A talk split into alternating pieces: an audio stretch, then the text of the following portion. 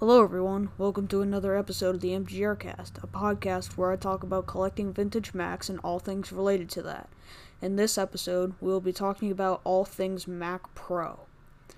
So, to start with, there are three different models of the Mac Pro that have been released throughout the years. The original one was the Cheese Grater Mac Pro, because it was all aluminum and looked like, well, a cheese grater. The next one was the Trash Can Mac Pro. Due to its cylindrical shape and inward thermal intake, it ended up getting the nickname Trash Can. And there's the new twenty nineteen Mac Pro, which went back to the cheese grater with a more modern look. So, my personal experiences with the Mac Pro is that I don't have one. I don't have a cheese grater, and I don't have a trash can. I certainly don't have a twenty nineteen Mac Pro. Even though I haven't owned one, I've heard great things about them. I've heard even the earliest models produced over fourteen years ago can still be pretty powerful machines with very good capabilities. So let's start out with the Cheese Grater Mac Pro. The Cheese Grater Mac Pro originally came out in two thousand six with the model referred to as the Mac Pro one comma one. This machine only ever got up to Lion for some reason, but it can be hacked to run up to El Capitan officially. The two thousand seven Mac Pro, which came out the next year, is basically identical to the two thousand six model with the same thirty-two bit E F I. This also means it can only run up to El Capitan with hacks. The two thousand eight Mac Pro is in a unique position. It's kind of the odd one out in the Mac Pro family. It runs up to El Capitan officially, but it can be patched up to Catalina. It never actually got Mojave officially. It's a very weird machine.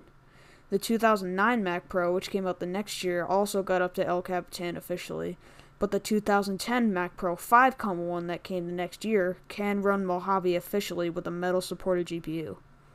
However, the two thousand nine is nearly identical to the two thousand ten in hardware and can actually be flashed to five comma one to run Mojave officially.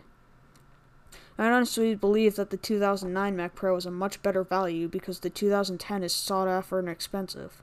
And the two thousand nine much, is much cheaper because a lot of people believe it's old and can't do much. The next one is the Trash Can Mac Pro, which came out in twenty thirteen. This used to be the new model all the way up to twenty nineteen. So, therefore, the Apple never updated the Mac Pro for basically six years. The cylindrical design with the odd thermals and a circular intake fan gave it the nickname Trash Can. Also, this design was very unpopular because it required uh, basically an entire disassembly to upgrade the C P U. While on, say, the two thousand ten Mac Pro, all you had to do was just slide out a tray and then you could easily upgrade the C P U. It's still supported officially, but it only uses Ivy Bridge Xeon C P Us, so they're not exactly powerful. It supports NVMe S S Ds built in as opposed to SATA hard drives or SATA S S Ds on the old one. The Trash Can Mac Pro isn't very popular because it's also overpriced.